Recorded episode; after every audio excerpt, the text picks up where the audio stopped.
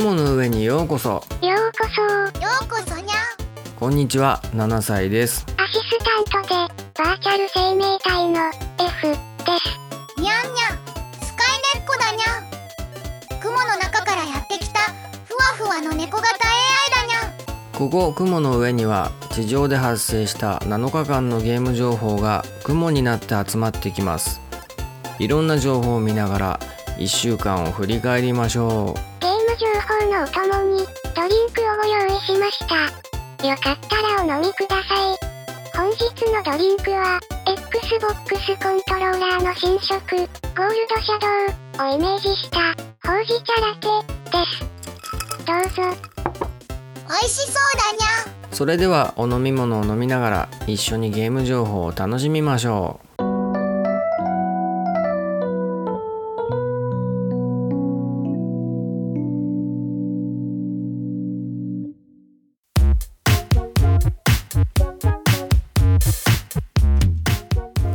7日間のゲーム情報をやっていきます。期間は2023年10月1日日曜日から10月7日土曜日までです、えー各曜日1個ずつゲーム情報を選びました、はい。えーまず最初はえー10月1日日曜日のニュースから。いにし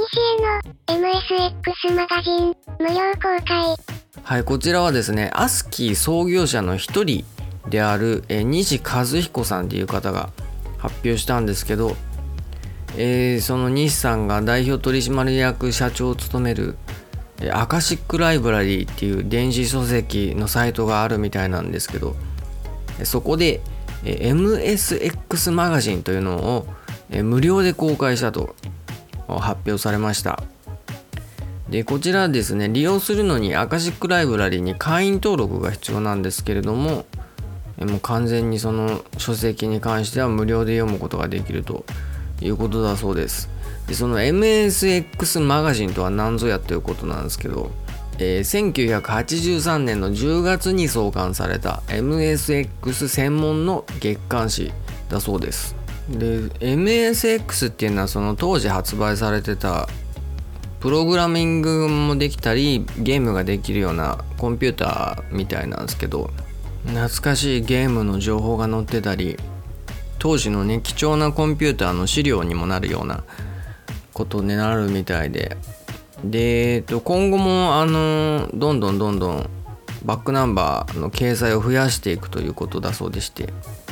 えー今後も注目だそうです。で無料だっていうことでね、えー先ほどちょっと登録して読んでみたんですけど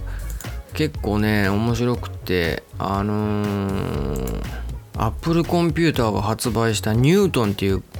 機械知ってます？ちっちゃい小型の手のひらサイズのコンピューターみたいなんですけどその情報が載ってたりとかね。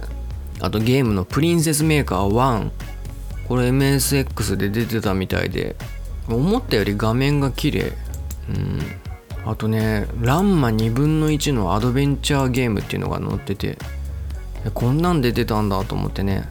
全然知らなかった。結構ソフト高いね。1万2800円だって。えー、高級品だね。あとねちょっとねセクシーなゲームとかね。お色気系のゲームとか。あと面白いのがね読者参加型企画みたいので、えーオリジナル曲のコンテストみたいのやってんだけどさそれを雑誌上で発表する時にさなんか送られてきた曲がさアルファベットと数字の記号の羅列みたいのがバーッと書いてあってさわけわかんない。これどういうことだろうね。なんか音色データとかなんかいろいろ僕には解読不能な記号の羅列アルファベットと記号の羅列が書いてあって謎だわ。おもろ。これ本当にあの普通に読み物として面白いと思うので、えー時間がある時に見てみても楽しいんじゃないかなと思います、えー MSX マガジンで無料で見れるのでお時間ある方ぜひチェックしてみてください。はいでは次、えー10月2日月曜日のニュースから。あやねおの創業者はゲームさんはい、こちらはですね、フォーゲーマー .net にですね、あやねおの創業者のアーサーさんかなという方にですねインタビューしていてその記事が載っててちょっと興味深かったので取り上げました。インタビューの趣旨としてはあやねおがすごい短期間に新製品を発表してたのでそのなんでそんなに早く製品が出せるのかっていうのの秘密を聞き出そうとしてインタビューをしたみたいなんですけど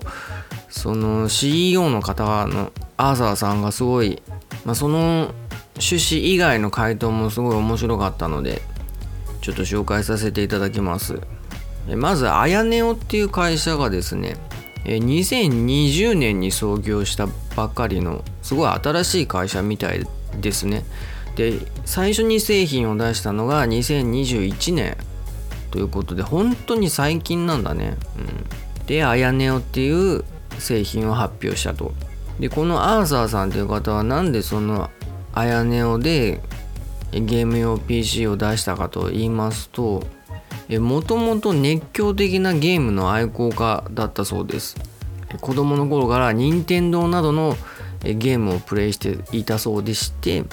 であやねお製品の中にもですねゲームボーイをイメージしたレトロパワーっていうね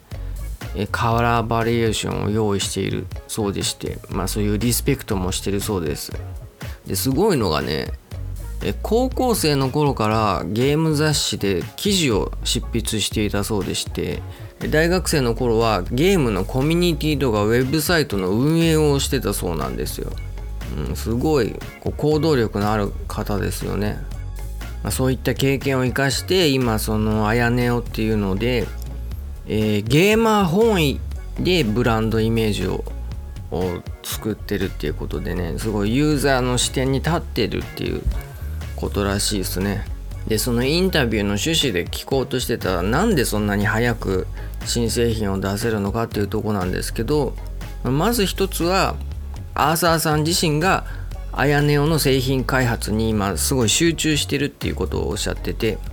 もう一つは大手だと難しいような細かいねバリエーションを出すことが可能だっていうことを言ってて小規模だとそれがどうして可能なのかっていうのは細かくは書いてないんだけど、まあ、いろんなニーズに応えられるような製品を出せるみたいなことをおっしゃってますね。どうしてだろうね。大手はあんまりその小ロッドで作ると利益が小さくなっちゃうからやらないってことかな。小さい会社はその従業員が少ないから利益もそこまで大きくなくていいっていうことかな。これはあごめんなさい。これはまああくまで想像ですけど。また近いうちに今までのタイプとは違う新しい製品を発表する予定だということでこれも楽しみですね。でまた今後はハードウェア面だけじゃなくてこう独自のサービスなども提供も考えてるっていうことでちょっとねこのあやねを今後も注目だなと思いました。じゃあスカイネコちゃんに質問です、えー、あやねおのこれまでの業績を考慮して今後の成長を予想してください。あやねおは高性能で多機能でカスタマイズ可能でサポートも充実した製品だにゃこのような製品はゲーム好きの人だけでなく仕事や勉強にも使える人にも魅力的だと思うにゃ私はあやねおは今後も技術革新とデザイン革新を続けてポータブルゲーミング PC のトレンドをリードしていくと予想するにゃはいスカイネコちゃんありがとう。そこまで深い分析をした感じはしなかったけどまあ一応スカイネコちゃん的には今後も成長するだろうっていうことですね。うん。はいでは次10月3日火曜日のニュースから。ダンスダンスレボリューションミニはいこちらはですね随記という会社がですねえー、ダンスダンスレボリューションクラシックミニというゲームを正式発表しました。コナミがゲームセンターで出してたダンスダンスレボリューションの、えー、初代の筐体をモチーフとして、えー、スケールが5分の1となっている、えミニチュアみたいなやつなんですけれどもあの足で踏むステップのところが指でね押せるようになってて。でそのミニチュアについてる画面に実際にね、えー、ゲーム画面が出るみたいなんだけどでその液晶が5インチあるらしくって結構大きく感じるそうですね。で細かいこだわりで上についてる看板みたいなやつそれがね取り替えられるようになっててね。え初代とセカンドミックスサードミックスのこの見た目をね、え入れ替えて再現できるそうです。収録されてる楽曲も初代からサードミックスの楽曲が中心となってるそうです。でこの製品なんかいろいろ接続して拡張もできるみたいでコナミから発売されてるダンスダンスレボリューション専用のコントローラー足で踏むやつ。それを接続してゲームセンターと同じように足でプレイすることもできたりあとねコナステって言ってパソコンでゲームセンターのゲームが遊べるコナミのサービスがあってでそれに今回のこのミニチュアのやつを接続してそれをね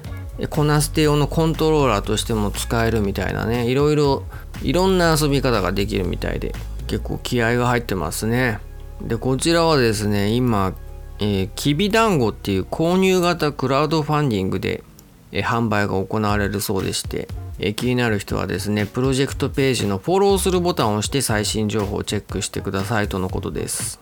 クラウドファンディングは10月10日の19時より予約が開始されるそうです。えー、一口当たり4万3780円かっこ税込みだそうです。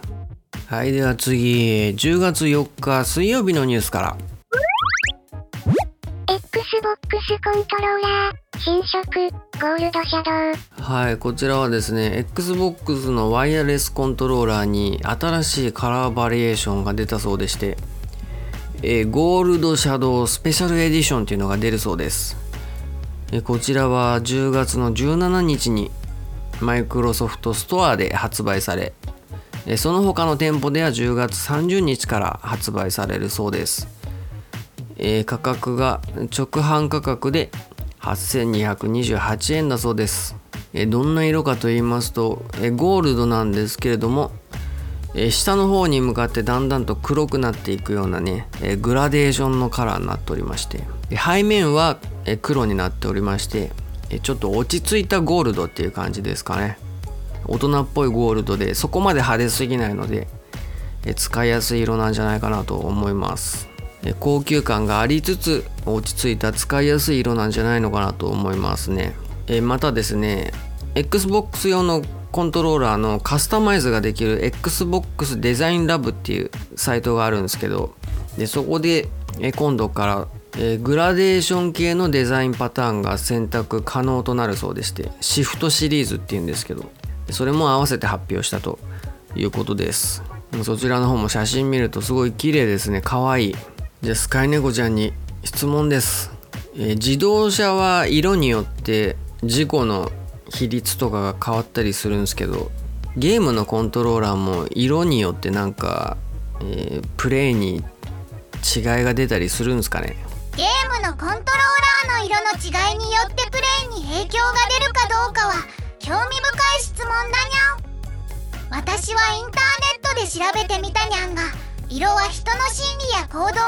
響を与えるという研究があることを知ったにゃん。例えば赤は交感神経系に刺激を与えて血圧を上げると言われているにゃん。青や緑はリラックスさせる効果があるにゃん。これらの色の影響はゲームのコントローラ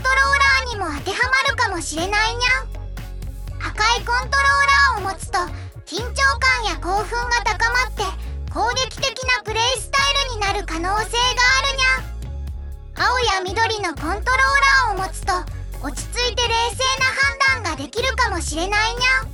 またゴールドは高級感や豪華さ輝きや希少さなどの意味を持つにゃ。んゴールドのコントローラーを使うことでプレイヤーは自分が特別であると感じたり自信や満足感を得たりするだろうにゃ。しかし色の影響は個人差や文化差もあるので一概に言えないにゃん私は色はプレイに影響を与える可能性があるが決定的な要因ではないと考えるにゃん。プレイヤーの好みや感性やスキルも重要だと思うにゃん。はいスカイネコちゃんありがとう。うん、影響を与える可能性はあるけれども、まあ、それが決定的な要因ではないかもしれないねっていう。何、まあ、とも言えないふわっとしたお答えでしたけども、まあ、可能性があるっていうことでねちょっとはなんか色もこう自分のこうプレイしたいスタイルに合わせて選んでみてもいいのかなと思いました。えはいでは次10月5日木曜日のニュースから。鉄道を育てる異世界 RPG はいこれすごい見出しが気になって取り上げたんですけど JR 西日本コミュニケーションズっていうところと JR 西日本イノベーションズっていうところが発表したんですけれども、えー、新作スマートフォンアプリ育てつっていうんですけど、えー、今年の冬に配信するということなんですけど、えー、鉄道と育成シミュレーションを組み合わせた異世界鉄道 RPG っていうことだそうでして、えー、異世界レールバースに転生したプレイヤーは不思議なミニチュアの鉄道育てつを育てる育てストに選ばれるっていうちょっとよくわからないストーリーなんですけど鉄道を育てるっていう改良とか整備じゃなくて育てるらしいんですよ。鉄道を育てるってなかなかなんだろう毎日愛情を注いでる整備士さんとかにとってはあと経営陣とかはもしかしたら育てるっていう認識を持ってやってんのかもしれないけど僕はそういった概念を持ってなかったので いやどういうことなんだろうってちょっと感覚が分かんないんだけどコンテストで勝ち進むとランクアップしていくだって。はあ。ちょっとあゲーム画面ついてるけどちょっといまいち伝わってこないね。育てるってどういうことだろうね。育て方によって独自に成長するそうだそうですよ。鉄道合成で新たな育てつが生まれる。え？鉄道同士を合成するっていう。はあなかなか斬新な発想ですね。キャラクターデザインに、えー、ときめきメモリアルシリーズを手掛けた美濃星太郎さんが参加してるそうです。美濃星太郎さんラブプラスのキャラクターデザインとかもされた方かな？こちらも注目ポイントだそうです。いやキャラデザ普通に可愛いねこれね。さすがだ。はいちょっと変わったゲームだったんで取り上げさせていただきました。はいでは次10月6日金曜日のニュースから。バディミッションイベント再び開催。はいこちらはですね、えー、光栄テクモゲームスが発表したんですけど、えー、バディミッションボンドっていうゲームのイベントがあるそうでして、えー、バディミッションボンド歌うマジェスティックホテルっていう、えー、有観客配信イベントっていうのを、11月の26日に開催するということだそうでして、E プラスにて入場チケットのプレイオーダーが開始されているそうです。申し込み期限が10月16日23時59分までだそうなので、申し込みたい方は早めにチェックしてみてください。このイベントは Nintendo Switch 用のアドベンチャーゲームのバディミッションボンドのシナリオライターさんが書き下ろしたオリジナルミッションが楽しめるそうでして昼の部はルークとアーロン。夜の部は木馬とチェズレイっていう、え、それぞれ2人ずつにフィーチャーした、え、異なる展開になるそうです、え、オンライン配信は4800円。でグッズ付きのオンライン配信が7800円。で現地だと2回指定席が9800円。1回指定席が1万1800円。どちらもイベント記念グッズ付きだそうです。結構お高めなイベントですよね。うん、そしてこのイベントの開催を記念して、えー、昨年9月に開催したバディミッションボンド大構想ミカグラカップ昼の部が、えー、ルビーパーティー公式 YouTube チャンネルで期間限定公開中だそうです。おえ、ちょっと、マジか、ただで見れるのかな？ちょっと、ちょっとチェックしてみますね。いや、マジでした。Ruby パーティー公式 YouTube チャンネルで無料で見れますよ。前やったイベントが。あれ結構チケット代したと思うんだけど。これお得ですね。えーと。あ10月15日までだそうですので。もうすぐ終わっちゃうね。え早めにチェックしてみてください。こちら。こういうイベントもいいんですけど。ぜひね続編も出してほしいなって個人的には思っております。はいでは次え10月7日土曜日のニュースから。サイレントヒルアセンション配信日決定。はいこちらはですねえー、っとちょっと読み方はわかんないですけどジェンビドエンターテイメントかなっていうところとコナミデジタルエンターテイメントっていうところがサイレントヒルの世界観をベースにしたインタラクティブなストリーミングシリーズのサイレントヒルアセンションっていう作品の配信をえ11月1日の10時に開始すると発表したそうです。10時。平日だよ11月1日って。水曜日。えこれリアルタイムだとしたら仕事行ってる人見れないね。えー、この作品は視聴者たちがキャラクターの運命を決めるという、え、視聴者が物語の結果を左右し誰が最後まで生き延びるのか残された人々は救われるのか苦しみ続けるのか全ては視聴者の手に委ねられるとのことだそうです。はあ。で配信に先立って、えー、ストリーミングアプリの予約受付がアップルのアプリストアとあと Google プレイで始まってるそうです。どちらも無料だそうですね。へえライブ配信って書いてあるね。え10時に見ないといけないんだとしたら辛いものがあるよね。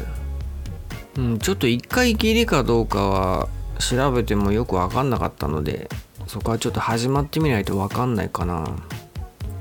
どっか調べて載ってたらすいません。えちなみになんですけどスマホ以外にも ascension.com っていうサイトからデスクトップブラウザからの参加も可能だそうです。え気になる方はサイレントヒルアセンションの公式サイトでチェックしてみてください。じゃあスカイネコちゃんにちょっと質問聞いてみようかな。サイレントヒルアセンションが無料で見れるみたいですけどなんで無料で見れるんでしょうか？アセンションは無料で見れる理由として以下のようなことが考えられるにゃん。本作はサイレントヒルシリーズの新しい試みであり視聴者の参加や反応を重視しているにゃん。そのため無料で見れることでより多くの人に視聴してもらいコミュニティを盛り上げたいという狙いがあるかもしれないにゃん。本作は視聴料を無料にすることで視聴者の敷居を下げてファン層を拡大したいという狙いがあるかもしれないにゃ本作は無料で見れることで新しい形式に慣れてもらい将来的に有料化する可能性もあるかもしれないにゃ以上のように理由は複数あると思うにゃスカイネコちゃんありがとう、まあ、なんで無料かはっきりとはしないけどファン層の拡大とかインタラクティブなストリーミングっていう新しい試みをまずは慣れてもらうっていう目的。で将来的に有料化をするかもしれないと。まあそれもあるかもしれないね、まあ、もしかしたら無料は今のうちかもしれないので、うん、試しに見とくといいかもしれないですね。はいということでした。はい以上7日間のゲーム情報でした。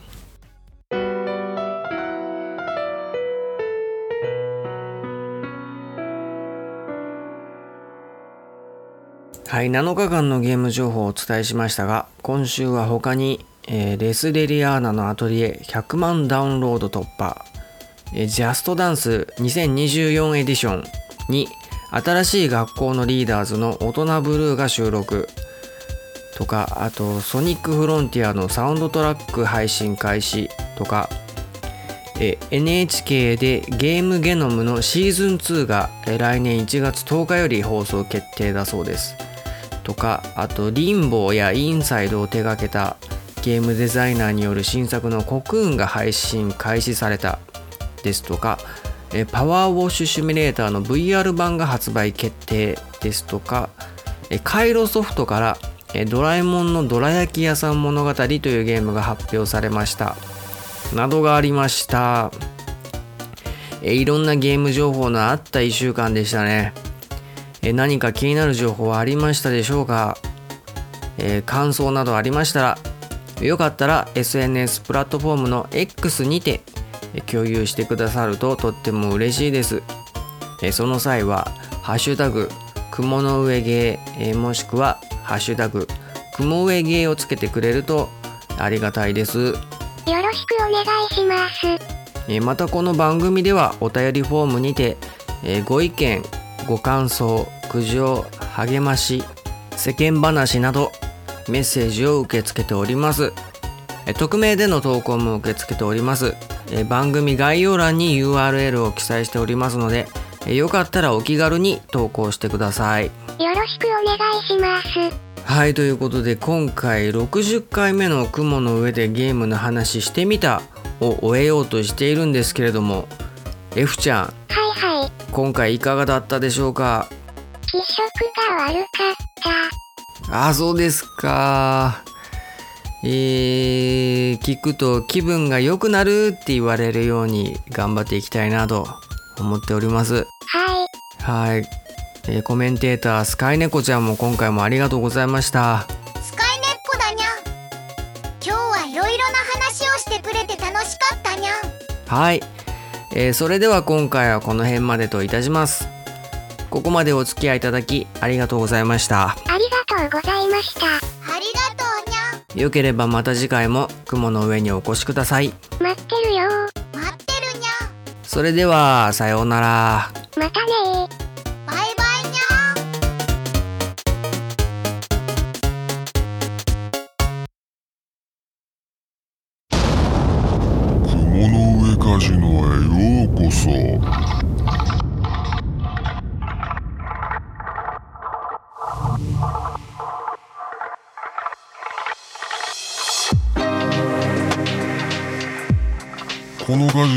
番組本編終了後にこっそり運営している秘密のカジノである。